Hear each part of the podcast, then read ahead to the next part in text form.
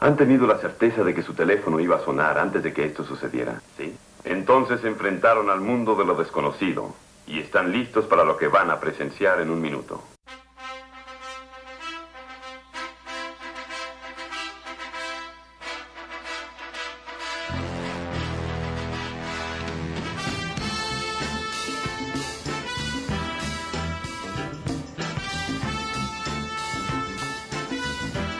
Todos los magos deberíamos ser como Rocky Balboa, generar el efecto del héroe caído, pero que al final sale victorioso, y generar esa empatía en el público que te amen y te quieran volver a ver y a ver y a ver.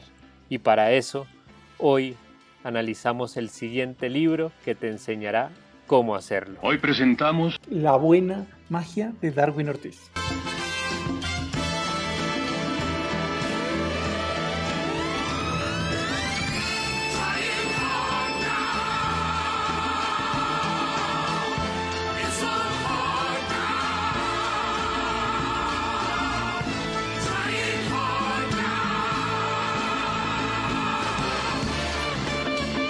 Bueno, bienvenidos a Aprendiz de Magia, un nuevo episodio, pero hoy es un episodio especial porque este es el primer episodio de algo que queríamos hacer con Germán hace, hace tiempo, desde que empezamos este proyecto de Aprendiz de Magia, y es que habláramos y analizáramos libros, analizáramos magos, y por eso hoy le queremos dedicar este episodio a uno de, además uno de nuestros temas favoritos que son los libros y uno de los libros eh, de teoría que todo mago que está empezando en la magia o que lleve mil años debería leer y es La buena magia de Darwin Ortiz, Germán. Eh, ¿Usted leyó ese libro? ¿Lo tiene? Pues claro que sí, Alejo. Este es de hecho en las entrevistas que he hecho en Pasto Magic uno de los libros que más recomiendan. De hecho, por eso es que vamos a hablar de él. Obviamente que tengo un libro, obviamente que lo leí y me encantó, me fascinó y de eso también vamos a estar hablando. Em, y pues claro, ¿no? Si tanta gente, si tantos magos lo recomiendan, pues debe ser por algo. Buenísimo, así que hoy nos vamos a sumergir en la, en la buena magia de Darwin Ortiz, pero ¿por qué lo recomiendan tanto? ¿Por qué usted cree que es un libro tan importante? Pues yo creo que por varias razones, ¿no? La primera es porque tiene mucha información valiosa, pero muchísima, muchísima, muchísima, que además usted la pone en práctica y funciona. Pero sobre todo porque este libro es muy fácil de leer. Tiene ejemplos prácticos, consejos además que te abren mucho la cabeza. Es de esos libros donde te encuentras diciendo que sí con la cabeza como cada dos párrafos. Claro, claro, eso es muy chévere. Y además está escrito de una forma que nos encanta a los magos, criticando a los otros. Sí, no, está bueno eso. Hay que decir que pues es un libro de teoría, no hay un, ningún juego de magia, pero sí enseña muchísimo. o sea, tal vez como, como lo dice el mismo libro, eh, ya, ya te sabes suficientes trucos con cartas y monedas, es hora de empezar a hacerlos bien. Eso ya es brutal. Exacto, exacto. Y para comenzar es perfecto. el, este, este es como, es, es, muy bueno como un primer libro de teoría, porque te da como un, como un panorama general y ya después cuando tú si quieres profundizar y vas a leer a Scan y vas a leer a Vernon o a Tommy Wonder, pues ya tienes alguna idea previa y eso es muy, muy chévere. Y, pero bueno, entremos en materia. Eh, Abramos, ¿tiene el libro ahí con, con usted? claro que sí. Este este es un episodio en, el que los dos tenemos el libro en mano. Soy un nerd. ¡Ay! Yo también. eso es lo, bonito para los que todavía, para los que lo tienen, vayan y lo, y lo traen, lo agarran, lo abren con nosotros y el que no, pues tranquilo que aquí. a páginas libros de magia, si está en español o por en, inglés se llama Strong Magic, que de hecho a mí me gusta más el, el, el, título en inglés, o sea, a pesar de que el título en español es muy bonito, la la buena magia. El título en inglés es como magia poderosa. Y me parece que está muy bien puesto porque de, esos, de en eso consiste el libro, en cómo hacer que las magias que te sabes pues tengan un poder mucho más grande. Exacto, bueno, aquí yo tengo la versión en español que es La Buena Magia de la editorial Páginas Libros de Magia, grandes eh, amigos y seguidores de nuestra cuenta en Instagram Entonces les mandamos un saludo. Los libros que tiene esa gente son increíbles. Mm. Eso es como... Buenos clientes nosotros, además, ¿no? Yo aquí tengo. Sí, sí, somos clientes número uno porque todo lo que sea, casi que todos los que tengo en español son de ellos. Sí, Pero bueno, empieza el libro, uno lo abre. Obviamente tiene el obligado prólogo de, de Juan Tamariz. Eh, creo que todos los libros en español empiezan con un prólogo de, de Juan Tamariz, ¿no? no, pero ahí va. Yo creo va, que- ahí va. Yo creo que Juan Tamariz ha escrito más prólogos que libros. No creo, sí, ¿será? Sería bueno saber, pero en el prólogo, como siempre, es buenísimo. Hay una cosa que yo escuché el otro día en una conferencia de magia que me encantó. La gente cuando tiene un libro, por lo general, el prólogo y la introducción, como que uno a veces ni los lee, los pasa rápido. Y alguien, un mago el otro día dijo, a mí lo que más me gusta de los libros de magia es el prólogo y la, y la introducción, porque es donde está la teoría y es donde uno más aprende magia. El resto son explicaciones de juegos. Así dijo ese mago y, y me hizo ver Mm. los libros de otra forma y es, y es increíble. Eh, me gustó muchísimo ese, ese pensamiento. Sí. Y acá empieza con dos prólogos muy buenos. Sí, si uno, si uno se va a comprar un libro, léalo todo. Y me encanta la frase con la que empieza el libro. Empieza con una frase del gran René Lavand que dice, la voy a leer tal cual. Alguien crea un juego, mucha gente lo perfecciona, pero su éxito final frente a un público depende de la persona que lo presenta.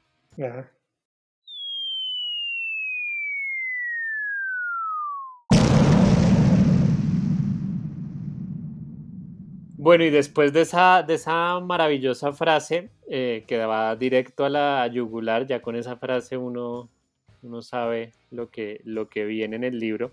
A mí me encanta que, que casi que nos, acaba- nos va a contradecir el propio autor, Sí. porque muchos, él dice, voy a leer esta parte, dice, es probable que muchos consideren este libro como una obra teórica. La obra que tienes en tus manos es un libro de técnica. Sí. Sé que cuando hablas de técnica te refieres a los pases manipulativos, pero hay otro campo de la técnica que es al menos igual de importante para tu éxito como mago, la técnica teatral y psicológica, para generar el tipo de reacción que deseas de un público. Que de eso hablamos al inicio del, del episodio con Luis Otero. ¿Se acuerda que decimos que la técnica de la Exacto. magia es todo? Y esta es la técnica de la que hablábamos, pues vista desde los ojos del mago, pero esta es la técnica. Entonces casi que este no es un libro de teoría, sino un libro de técnica. Buenísimo, increíble. Germán, entonces, ¿qué, qué más trae este libro? ¿Cómo está estructurado este libro? Obviamente en tres partes. La primera parte es el efecto, la segunda parte es hablar del personaje, la tercera parte el número, y no dije bien porque son cuatro partes, porque la cuarta parte es el público. Para mí la más importante, ¿no? Pero digamos que, que en cada una tiene algo muy interesante. Por ejemplo, en el efecto, lo que más me pegó duro, que me puso a pensar mucho, fue uno, lo de la claridad, ¿no? Que a veces, o sea, con, con lo que el man escribe acá, uno se pone, uno se cuestiona, que eso es lo chévere de- de este libro. Que si uno ya tiene algunos Sí. efectos de fuertecitos, este libro lo que le hace a uno es cuestionarse cómo los está presentando. Lo primero es la claridad y, y cuánta información nosotros estamos dando de más a veces cuando presentamos una, una magia. Claro, básicamente lo que está haciendo es enredándole la cabeza al espectador y al enredarle la cabeza al espectador, pues eso va en contra del efecto de magia. Exacto. Eso es lo primero. Y lo segundo que a mí me pegó más duro y que lo tengo en cuenta siempre es el, lo- cuando se refiere, adelantándonos un poco más, en el capítulo 4 de esa parte que habla del significado sustantivo. Y eso me pareció como revelador, eso que uno le abre en un, un libro y empieza a salir luz del libro. Que, que habla de, la- Sí, sí, sí. de los deseos pues de, de- de las personas y cómo el mago es el responsable de hacerlos realidad de alguna forma o demostrar cómo, con la ficción Muy bueno. cómo se pueden hacer. Y a mí la parte del, cuando habla del dinero, del sexo y del yo, o sea, quiere decir que las personas sus preocupaciones principales son el dinero, el sexo y uno mismo, y cómo la magia puede agarrar de ahí para ser la magia más poderosa, pues dije, wow, claro. Yo el, el primero o segunda magia que hago en mi show profesional es el cambio del billete porque es precisamente eso lo que la gente quiere ver. Usted es mago, ah, haga cambiar, o, ah, usted puede multiplicar la plata, ah, hágame aparecer un billete. Entonces lo primero que yo hago precisamente para liberar esa tensión generada por esa pregunta que tiene todo el mundo en la cabeza es esa magia. y funciona perfecto. Es gracias a este libro. Sí, es que eso es una de las cosas que yo también tengo aquí marcadas porque casi que le resuelve uno de las grandes, eh, no problemas, pero sí de las grandes situaciones a las que se tiene que enfrentar cualquier mago, ya sea que está haciendo magia en un restaurante, a un grupo de amigos o, o en un teatro. Pero siempre le preguntan, ah, está muy bueno el, el, mago, ¿será que usted puede desaparecer a mi suegra? Mm. ¿Será que puede desaparecer el coronavirus? ¿Será que puede? Y Luis Otero lo dice, de hecho, en el episodio que grabamos con él, algo muy importante y es, ¿qué hay detrás de eso que te están diciendo? Te están diciendo, muy bonito el, el, efecto que estás haciendo, pero ya que tienes esos superpoderes, ¿por qué no haces algo importante o algo relevante eh, para, la, para la humanidad? Deja de estar apareciendo cartas que trata de este, este episodio. Entonces, él analiza aquí ¿qué es lo más importante para la gente? Entonces, primero los juegos de azar. La gente dice, si yo tengo ese superpoder, voy a poder ganar en un casino, voy a poderle ganar a mis amigos jugando al, al póker. Eh, eso es algo relevante, entonces él analiza perfectamente por qué los juegos de azar, o sea, los juegos que, que se asimilan a juegos de azar, a una mano de póker, son tan importantes para tener en el repertorio si bien le, le, gusta a alguien o no. Otros son los timos, como dice Germano, o, o engañar a la gente. Eh, pero entonces aquí él habla algo muy interesante, no quiere decir que usted tiene que engañar a la gente, sino cómo usted no puede ser engañado. Exacto. Que a la gente le gustaría saber eso. Uy, si yo sé ese truco, este tipo o esta, esta persona, eh, puede, no, nadie lo puede estafar, yo quiero ser como él, entonces ahí también hay relevancia. Uh -huh. Y lo mismo lo que decía eh, Germán, el tema del dinero, pues el dinero ni hablar, si tú puedes hacer aparecer monedas, pues eres Dios prácticamente. Y eso prácticamente lo que, y eso tiene mucho que ver con lo que dice Tamariz, este libro tiene mucha influencia, ¿no? De, Tamar, de, hecho, Darwin Ortiz, el, autor, tiene mucha influencia de, de, de, la escuela española. Y, eso es algo de, de lo que dice ta, eh, Juan Tamariz acerca de hacer realidad los deseos más profundos de las personas y aunque nos, no queramos decirlo, pues uno de los deseos más profundos es tener mucho dinero, gústeles o no, es así. O la, o, o, o la sí. y el mago, por eso habla acá de Patrick Tracy, de su increíble efecto de convertir papeles a, a, a billetes y cómo ese efecto es, es poderoso en ese sentido y no, no, al revés, no, que, no convertir billetes a papeles porque es como decepcionar. Sí, no, claro. ¿Qué pasa también con el cambio del billete? Que cuando uno eh, saca un billete de, de, yo qué sé, hablemos internacional, de un dólar y lo transforma en 100 dólares, pues dice, wow, qué, qué trucazo, la gente se enloquece con eso, pero luego hay quien los, los toma, toma el billete y dice, es que es una ilusión, el billete siempre ha sido de uno, y la gente queda como desinfladísima, ¿no? Como, ah, no, no, no sé qué. Entonces, entonces aquí como que explica eso y, y, si uno tiene en cuenta, no, no uno de mago, porque aquí lo que estamos hablando y de todo lo que vamos a hablar es de, del público. Es que es que claro. la gente, qué piensa la gente y cómo se siente ante la magia y eso es lo que este libro nos muestra y nos, y nos lo pues nos, nos lo deja muy claro.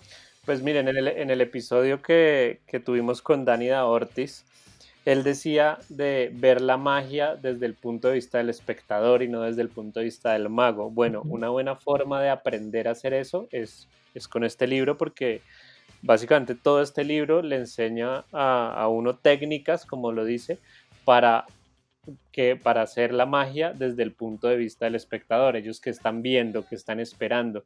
Y hay una cosa muy chévere que dice Germán, y voy a tomar, eh, ¿por qué no convertir en los billetes a, papel y, sino al revés, el papel en billetes?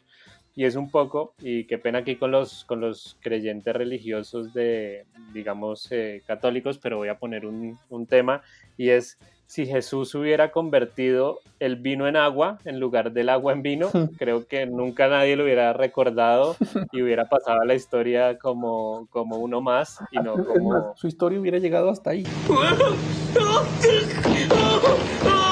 ¡Sálvame, Jesús! Exacto, exacto. Y es que con eso doy pie a este, a lo que dice el prólogo que me encanta, y es la magia memorable o sea, más allá de hacer el efecto bien, más allá de hacer el truco bien, más allá de sabértelo bien y que sea un gran truco, uno tiene que trabajar para que la gente se acuerde de lo que uno hizo. ¿sí? Y eso empieza acá con, con el tema de la, de la magia eh, memorable y es como casi que esa primera impresión que uno, que uno genera como mago eh, y empieza ahí a analizar, por ejemplo, el tema de la experiencia mágica para los, para los espectadores, ¿sí? Eh, y la actitud desafiante, que lo hablamos también en, en un episodio que es muy bueno, que dice que hay mucha gente en este mundo que odia la, la magia. ¿cierto? Porque precisamente eh, vieron un mago que, que no solo no se o sea, se acuerdan de él, pero por lo malo, no por lo mal mago, sino también por lo mal la persona que, que fue. Sí, exacto, ¿no? Entonces, eh, eh, y hay una, hay una partecita que les quería leer, y es, una actuación de magia de cerca puede ser una experiencia tan memorable que el espectador seguramente la recordará por el resto de su vida. Al enterarse de que eres mago, alguna vez, a todos nos ha pasado, a mí- uno dice sí, alguna vez te han dicho, el otro día vi a un mago que hacía tal cosa, y aquí viene su experiencia de lo que sucedió, y dice, nunca lo voy a olvidar. Entonces, a todos los magos nos ha pasado. Y acá dice cómo convertirse en ese mago que te van a recordar y vas a ser el ejemplo de alguna vez vi un mago que hacía esto. Entonces ya el libro empieza, empieza espectacular. te deja además cuestionándote la responsabilidad que tienes, ¿no? Porque además que en promedio la gente ve uno o dos shows en- de magia en vivo, estamos hablando de un profano que no es aficionado a la magia, ve uno o dos shows de, de magia en vivo en su vida. Entonces, uno de ellos puede ser tú, así que por favor, haz buena magia. Hay otra cosa muy chévere en, en la buena magia y es que no solo te dice cómo está el panorama errado o cómo se puede hacer mejor, sino además te da la herramienta. Y en muchos casos, Claro. que, una de las cosas que me gustaron a mí son herramientas de comedia o son em, ejemplos de comediantes. Que por ahí Sí. habla de Seinfeld, por ahí habla de George Carlin y De Lenny Bruce. del Lenny Bruce, exacto. Y, y, y yo me acuerdo, que yo lo estoy buscando acá, que lo tenía aquí, que es, aquí está, de la experiencia universal, que es algo que son, que es básicamente lo que hacen los, los, los comediantes y cómo lo conectamos. Que dice, habla exactamente de, de, de, Seinfeld, que para crear como ese interés, ¿no? Narra algo como el chiste que dice que se han dado cuenta que cada vez que van a la lavandería, incluso con los calcetines emparejados, al regresar siempre queda alguno sin pareja. Entonces todo el mundo se ríe, se, se, se, se pone en esa situación, ¿no? De todas esas, esas cosas que nos pasan a todos, que uno cree que le pasan a uno solo, pero que nos pasan a todos, y a partir de ahí arranca la magia. Entonces, eso es una herramienta, pero increíblemente poderosa para, para, para nosotros como, como magos. Exactamente, a mí me encanta porque el libro también está estructurado primero eh, desde, no, no desde el efecto, que eso a mí me gusta, no desde, de hecho el libro cuando uno lo abre no habla de cómo, qué tienes que hacer para que tu efecto o el truco sea bueno o la estructura sea buena, no, empieza hablando es de la persona, no del personaje, sino de la persona, de qué tienes que hacer tú para ser memorable, para hacer magia que le guste a la gente, de qué temas tienes que hablar, eh, qué tienes que decir, qué no tienes que decir. O sea, primero ya si uno se lee y se devora y se estudia esa primera parte, haciendo los mismos trucos que hacen los otros magos, vas a ser mejor, como dice la frase de René Laván con la que empieza. que es lo que me encantó a mí también. O sea, es que este libro de verdad es que es muy chévere, a mí me encanta. Y no lo he leído tanto. Ahora que le estamos haciendo este podcast, confieso, me lo me lo empecé como a leer pe- pedacitos y me enganchaba otra vez. Y es que habla de, de, de cómo se relaciona la magia con otras artes además, ¿cierto? Habla de pintura, de Sí. comedia, de dibujos animados, del cine, de cómo, además esto, y eso tiene mucho de eso, de cómo es la magia es tan parecida a una buena película. Entonces, pues por ahí también es muy chévere.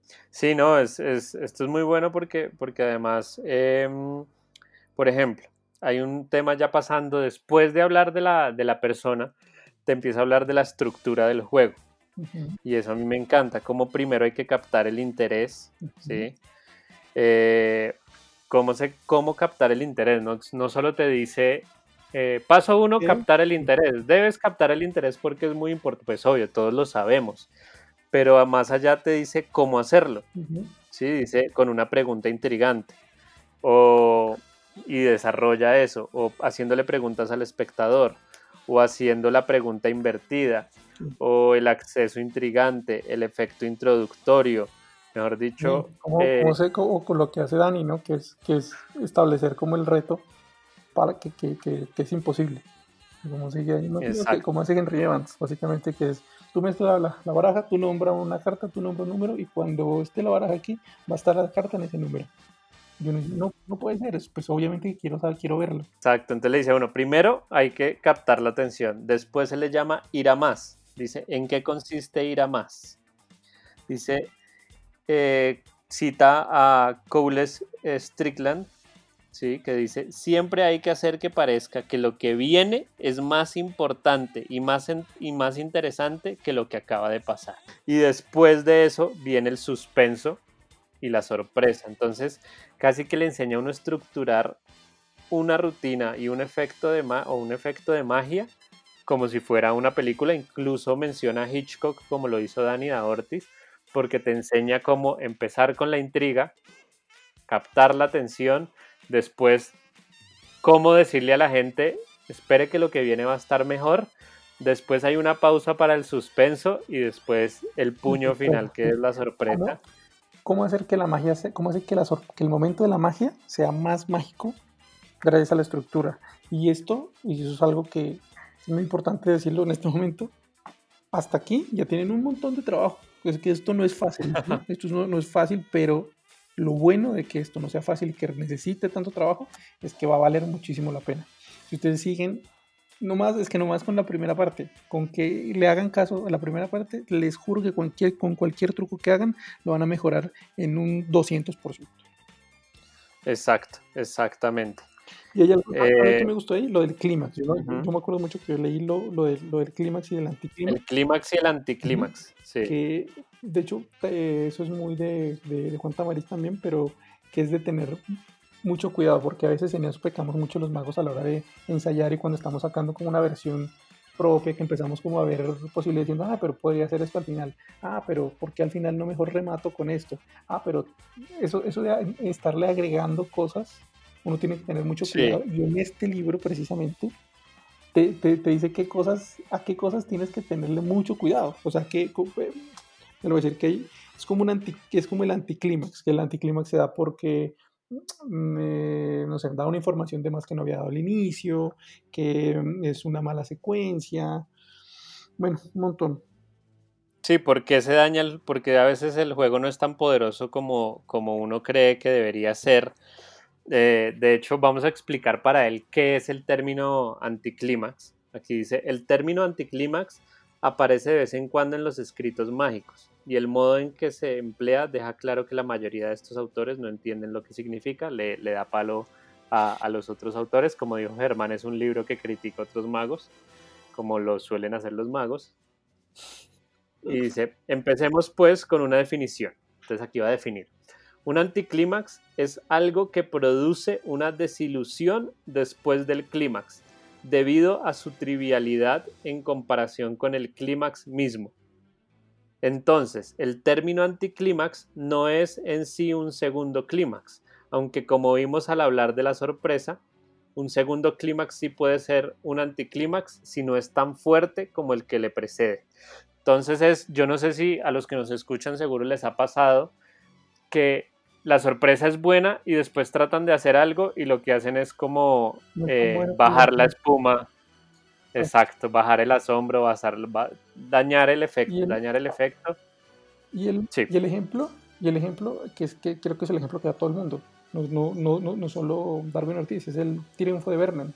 Dicen, el triunfo es un efecto maravilloso, precioso. Una, dos cartas cara arriba, cartas cara abajo y sale cara, y queda solo una, que es la carta del, del espectador. Una maravilla. Pero después de eso el mago quiere hacer un clímax más y es que y la baraja cambia de, de- de color y ahora se desaparece y, y me dice, pero, pero ¿por qué? Ta- También está en, en, esta, en ser uno como, no sé, humilde y, y, y decir, ok, hasta aquí, y aquí paró el efecto y hasta aquí está bien. Es como le diría el, el amigo al amigo borracho en el bar que le está hablando, que le está cayendo o está ligando con una chica. Hay que saber cuándo parar. Exactamente. Se me ocurrieron ejemplos sexuales, pero eso se los dejamos a Merpin en su, en su podcast. eh, ¿Vieron eso? Muy bueno, allá pueden ver esos ejemplos. Muy bien, vamos a... Sigamos, porque después de analizar toda la estructura de la magia, de, de cada efecto, que es, pero de verdad, hasta esta primera parte tenemos ya muchísimo trabajo, o sea, pues nos podemos parar aquí y dejarlos con la tarea, seguimos con la segunda, que es el personaje. Como, como te, es como un regaño, básicamente, lo que hace Darwin Ortiz. Es como Sí. que mira, mira lo que estás pasando por alto a veces, por el ego, porque estás ciego con que crees que hacer el truco es suficiente, pero estás pasando por alto que tú con tu personalidad puedes potenciar. Y eso es a lo que se refiere. Y no les traemos noticias alentadoras con respecto al episodio que hablamos sobre el personaje y que Merpin nos regañó y todo, nos retó, como dicen en, en Argentina. Pero es verdad, o sea, no es un camino corto, eh, no es eh, un camino, eh, digamos, fácil, pero piensen una cosa cuando, cuando estén pensando su personalidad, su personaje en escena, y aquí dice, el objetivo principal de la personalidad o el personaje del mago, dicho por Dar- Darwin Ortiz, dice, la próxima vez que contrate a un mago, quiero que sea Darwin Ortiz. Esa es la frase que le tiene que quedar a la gente en la cabeza y eso no solo está en qué tan bueno seas, sino en quién hizo, a quién contrató la persona, si es un tipo rebelde, descuidado, pues que sea, que sea bueno, tampoco tienen todos que vestirse de frac y, y peinarse, porque si no, Mario López eh, no existiría. Y Tamari. Pero no quiere decir eso, pero sí eh, él dice que tiene que ser muy congruente y que cuando uno vaya a vender, porque al final uno es un producto, que el producto que uno vaya a vender sea congruente en todo sentido para que ah, yo compré este producto, lo quiero volver a comprar. Claro, aquí es donde dice, no sé si es aquí donde dice, pero que, que la gente no te tiene que recordar por lo que hiciste, sino por, no, no te tiene que recordar por la magia que haces, sino por la persona. Eso, Ajá. eso es como lo más importante y es, y de hecho ese consejo yo lo sigo en lo personal y, y- y funciona. No, no es que, no es que quieran el, el show que vieron, a mí no me recontratan, digamos, porque te contratan una vez está bien, pero no te vuelven a contratar por el, por el show, sino por cómo, cómo el, el personaje que tú tienes. No importa lo que hagas, te quieren es a ti haciendo eh, que cojas la, la baraja o las monedas o lo que estés haciendo, pero te, te quieren Sí. ver a ti, tu personalidad. Eso pasa con Merpin, por ejemplo, pasa con todos estos que hemos nombrado. Pero es que mire, miren este, le- voy a leer un parrafito eh, aquí buenísimo, que de hecho eh, no es de Darwin Ortiz, sino él explica aquí que es de Michael Close, Sí. que dice lo siguiente. Yo prefiero considerar al mago como la pantalla de un cine. La pantalla es el medio que nos permite ver la película. Si alguna vez has estado en un cine en el que la pantalla esté manchada o sucia, sabrás cuánto distrae. Te haces más consciente de la pantalla y te centras menos en la película. El mago es el medio a través del cual los espectadores presencian hechos imposibles. Entonces es brutal. El trabajo de un mago es venderse a sí mismo. Claro. Y eso es muy, muy bueno. Digamos que en este capítulo, que no es muy largo, son treinta y pico de páginas, el, el Sí. tema del personaje, a pesar de que es lo que menos eh, hay en, eh, digamos, en contenido aquí en este libro de, de la buena magia, es, es un buen primer paso, un buen acercamiento, un- es, un, es, una buen, es una buena manera de, de que uno caiga en cuenta de muchas cosas, es, una buena, es, un, es un buen capítulo para uno tener la libreta al lado y anotar tareas, porque lo que te da Claro. lo, lo que te dice es que un estilo, el estilo que, que es, es lo que te pones, es como hablas, me- mira este libro, eh, mira este mago, mira lo que dice él. Y, y es un buen, un buen punto de inicio para lo que tú puedes llegar a desarrollar, que como no, no lo dijo Mer- Merpin, es un desarrollo constante que no tiene fin, pero tiene que comenzar en algún punto y esto es un buen punto para empezar. Una cosa muy buena y es que mira el personaje, creo que desde un punto de vista en la que muy pocos artistas miran el personaje. La, por lo general el objetivo de tener un personaje o una personalidad propia en escena, una persona como se dice en stand-up comedy, es para diferenciarse de los demás, es para tener un personaje original, eso es que está bien, ojo, es un objetivo válido. Pero aquí hay una cosa muy buena y es que dice que de- una de las razones para tener el personaje precisamente es porque ese es el empaque del producto que la gente va a comprar. Tiene que estar acorde al público que le quieres llegar. Mis- mi, mi libro está bien rayado, me gusta rayar los libros. Un- un- una frase de, de un, de un libro que cita que se llama como los elementos de la puesta en escena, de, de- de la escritura de guion, que dice que un personaje se revela mediante lo que hace. Es una frase simple pero profunda. Los espectadores deciden qué tipo de persona eres por lo que te vean hacer. Por lo tanto, no, no solo es el personaje, sino también la magia, ¿no? O sea, pilas. Y vamos con la tercera. ¿Avanzamos o tiene algo más que decir? Sí, sí, sí, no, vamos, sí, vamos. sigamos, sigamos. La tercera parte es el número. El número, dice, no, pero sería como el acto, básicamente, ¿no? Es como el. Es como el, es lo que nos dice es cómo hacer un, un, un show de magia, como, como debería ser un show de magia de cerca, ¿no? En, en el, que es muy bueno porque dice el primer juego, cual, ojo, él habla de magia de cerca, pero yo creo que esto extrapola para todo. es para cualquier, es, exacto. Eh, y es muy bueno porque le dice cómo debe ser el primer juego. Después le dice ir a más. ¿Se acuerdan que él habla más, más atrás en el libro? Dice que, que, lo importante de la estructura es después ir a más. Entonces aquí cómo es ir a más con el siguiente efecto y cómo debe ser el último juego que eso es, que eso es muy bueno. Y aquí creo que él manda una, una, un ejemplo, no sé si es en esta parte o más adelante, dice que los cantantes tienen todo tan bien puestecito, tan estructurado para la emoción del, de la gente, que esa parte donde sale el, antes de acabar el show, del, del último juego, antes de, acabar dicen como, bueno, esta es mi última canción, anuncian que es, que es, la, que, que es la última canción, la cantan, pero de, después de eso dicen, no, pero ustedes han sido un público maravilloso, no puedo dejar yo atrás eh, darles algo más, y cantan una más. Pero dicen, eso, está, eso lo hacen en todos y cada uno de los shows, eso está medidito para que la emoción de la gente pues vaya creciendo, pues. Pero pues yo creo que eso lo, lo aprendí acá y, y, a veces, no, y, y pues yo digo, yo tengo ese, y, tener esa herramienta en la caja de uno personal es una maravilla que me he sentido súper bien en este, en este show y tengo una magia más que, regalar, que uno sabe que es la mejor como para acabar y que además con eso el público queda súper agradecido, por más que, que, que, después en el carro a los dos días digan, sí, ¿será que el mago nos regaló uno? O sea, lo hace con todo el mundo.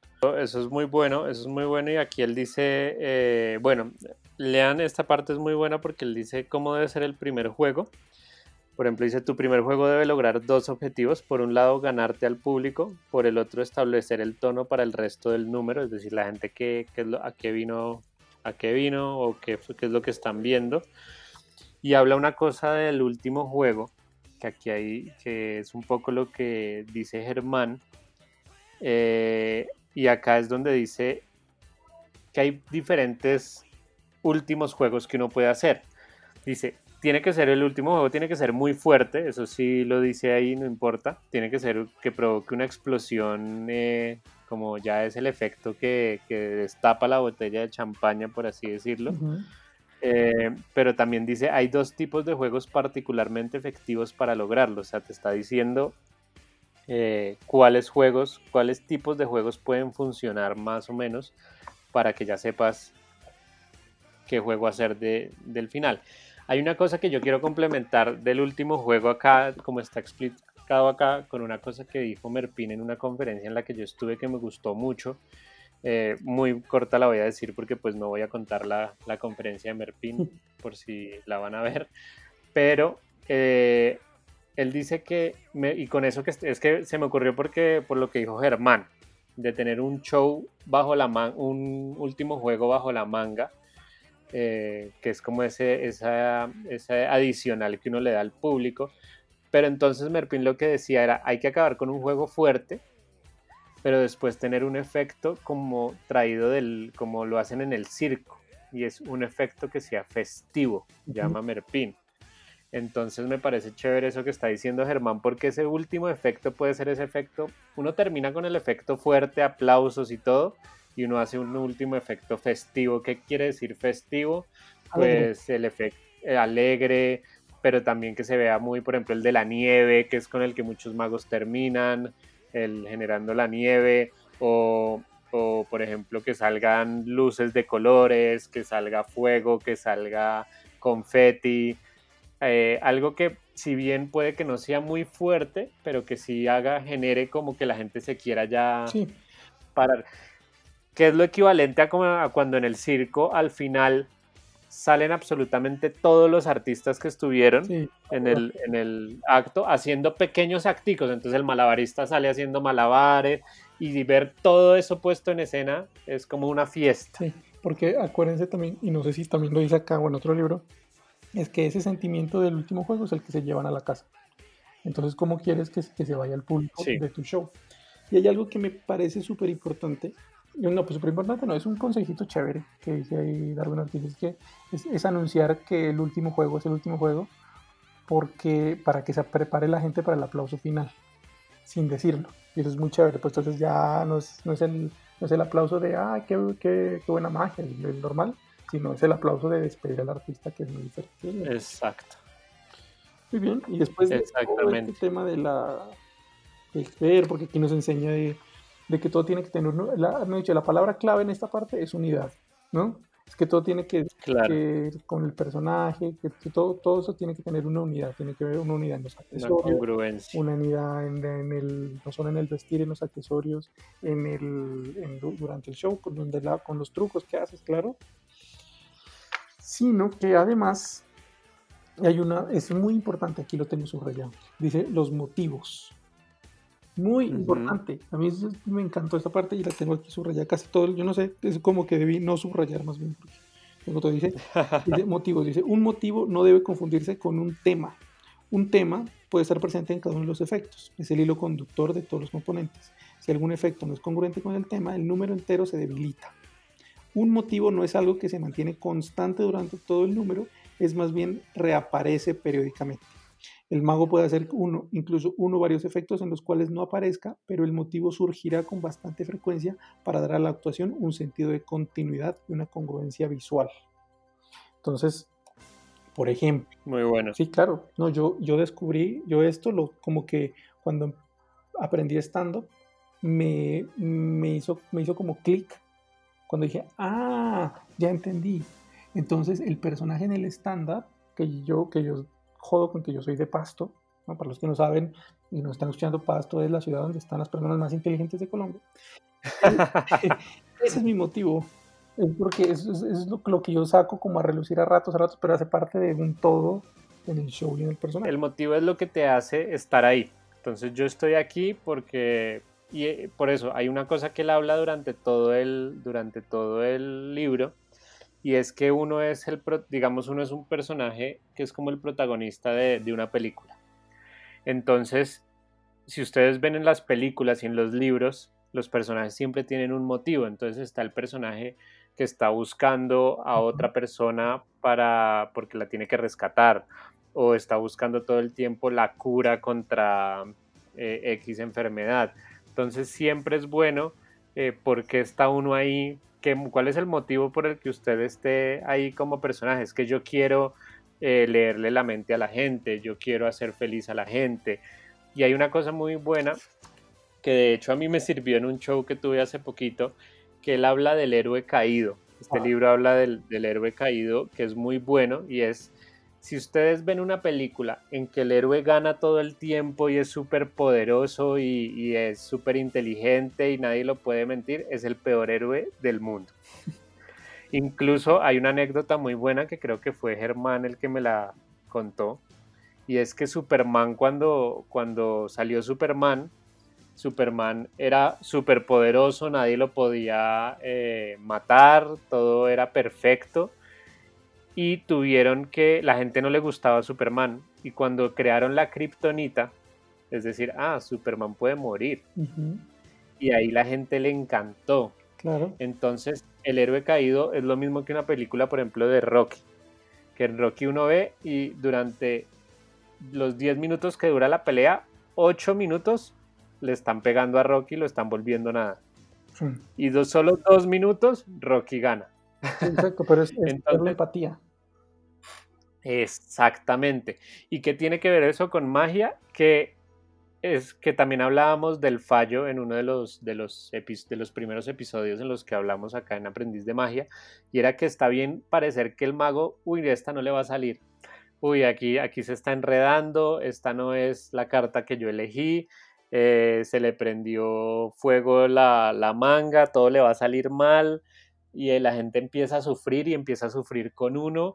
eh, y hay gente que dice, no, tranquilo, tranquilo, es parte del efecto, él ya practicó. Y otro dice, no, no, no, si le está saliendo mal, ¿qué vamos a hacer? Y al final sale triunfante, es decir, noquea uno al ruso y hace que el aplauso sea mucho mejor. Exacto, exacto.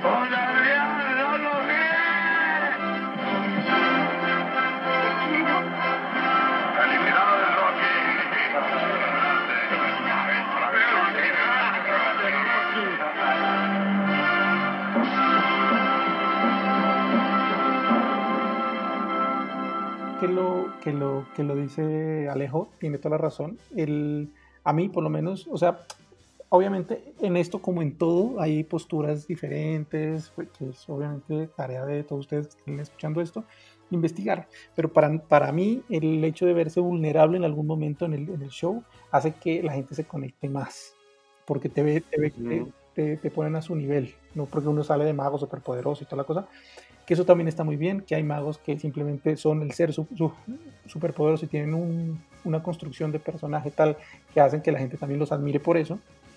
A mí me funciona más el hecho de, de bajarme al, al, al, nivel, es más, bajarme hasta más abajo, creo que Martín habla, habla algo de eso, y, uh -huh. y, y, generar la empatía o la cercanía con la gente desde ahí. Como que, que, le salga la mamá interna a todos, como, ay, qué pecado, le va, le va a fallar. De hecho, yo creo que, sí, yo de hecho lo acuso en alguna magia, que yo hago a veces, que no, que no hago siempre cuando, cuando voy a fallar y no fallo. Y digo después, digo, ay, yo sé, todos acá, en un, yo, yo voy a, los, los vi a todos con cara de mamá, como, ay, pobrecito, le va a fallar. Pues no, señores, yo soy el mago. Pero así, así, claro. así parezca que falle y no falle, así la, la, la gente diga, ah, no, parece que falle. Ya el momento de haber sentido eso, eh, hace, eh, genera esa empatía positiva, digamos, con el, con el mago, pero nos estamos desviando, Tau. Nos vamos a la cuarta parte, que es para mí la parte más rara, porque dice el público. Dice, pero ¿cómo así si todo el libro se trató del público? Para, sí. para mí, para mí, para mí todo el libro está basado en la experiencia del público con la magia, pues desde el punto de sí. vista muy desde primera persona, desde el mago, del cómo, hacer, cómo hacer, que viva la, la, magia más. Habla de la psicología, del, habla de una cosa que es increíble, que paga, digamos, el, el, este capítulo, y es una cosa que él llama la realidad por consenso. Esto es lo que más me gustó, de hecho es la primera parte, porque aquí también habla, él habla del timing, uh -huh. de que, cuál es el timing bueno, el timing malo, habla de la misdirection, en este episodio es donde él habla de la misdirection. Y la diferencia entre el timing y el ritmo, que eso es buenísimo. Exacto, que eso es muy bueno. Pero hay una cosa que a mí me gustó mucho acá, que es la realidad por consenso. Uh -huh. ¿Qué es la realidad por consenso? Dice así, es un término empleado por algunos politólogos para referirse a una situación en la que todos los miembros de una cultura se suscriben a una creencia. Entonces, hagan de cuenta, él habla cuando llega uno a una tribu y todos los de la tribu creen que hay un árbol que es sagrado y el árbol es tres palos con cuatro hojas, pero todos creen que es sagrado. Uh -huh. Nadie le va a decir, es más, si usted llega a pisar ese árbol, lo sacrifican. Esa es la realidad por consenso. Y él dice aquí cómo generar eso en el público y eso es genial. Es decir, eh, yo les hago, les doy a elegir una carta y la carta, eh, no sé, el rey de tréboles. Y el rey de tréboles aparece eh, después en, la cartera de una de las espectadoras. Todo el, él, él habla aquí de cómo realidad por consenso, todo el mundo dice él nunca se acercó a la cartera de esa espectadora, cómo apareció ahí. Entonces es cómo hacerle creer a todo el público que lo que está pasando es una sola cosa y no que uno crea como, ah, pero es que él se acercó y otro dice, no, pero no se acercó, otro dice, ah, pero es que le cambió la cartera, otro dice, ah, no, es que tenía una duplicada, no, es que esa es la novia de él. No, cómo hacer que todos, cada uno, eh, crean el, la cartera nunca la tocó. Eso, eso paga este, este, este capítulo. Sí, sí, sí tiene, tiene, tiene, toda la razón. Eh, el capítulo termina con el público diciendo, analizando al, a las personas, al tipo de público que puede uno llegar a enfrentarse, porque el público no siempre es, nunca es el mismo, siempre es diferente. Por más de que sea el mismo show, en el mismo teatro, el público cambia, o por más de que sea la misma empresa la que te está contratando, el público siempre va a cambiar y aquí se empieza a analizar una cosa muy interesante que es, por ejemplo, el lapso de atención del público. ¿sí? Que los públicos se distra- tienen distracciones diferentes y todas tienen lapsos de atención diferentes. Entonces, ¿cómo manejar cada una? Si hay distracciones en el ambiente, si hay alcohol o no hay al- si están consumiendo alcohol o no, si es una fiesta, si no es una fiesta, cómo están sentados, si están sentados en una silla de teatro, si están sentados en el piso, si están... Todo eso tiene que ver a la hora de manejar al público. El tamaño, la hora en la que se presenta el, el show, si es en la tarde, si es en la noche, o sea, cómo analiza cada una de esas partes.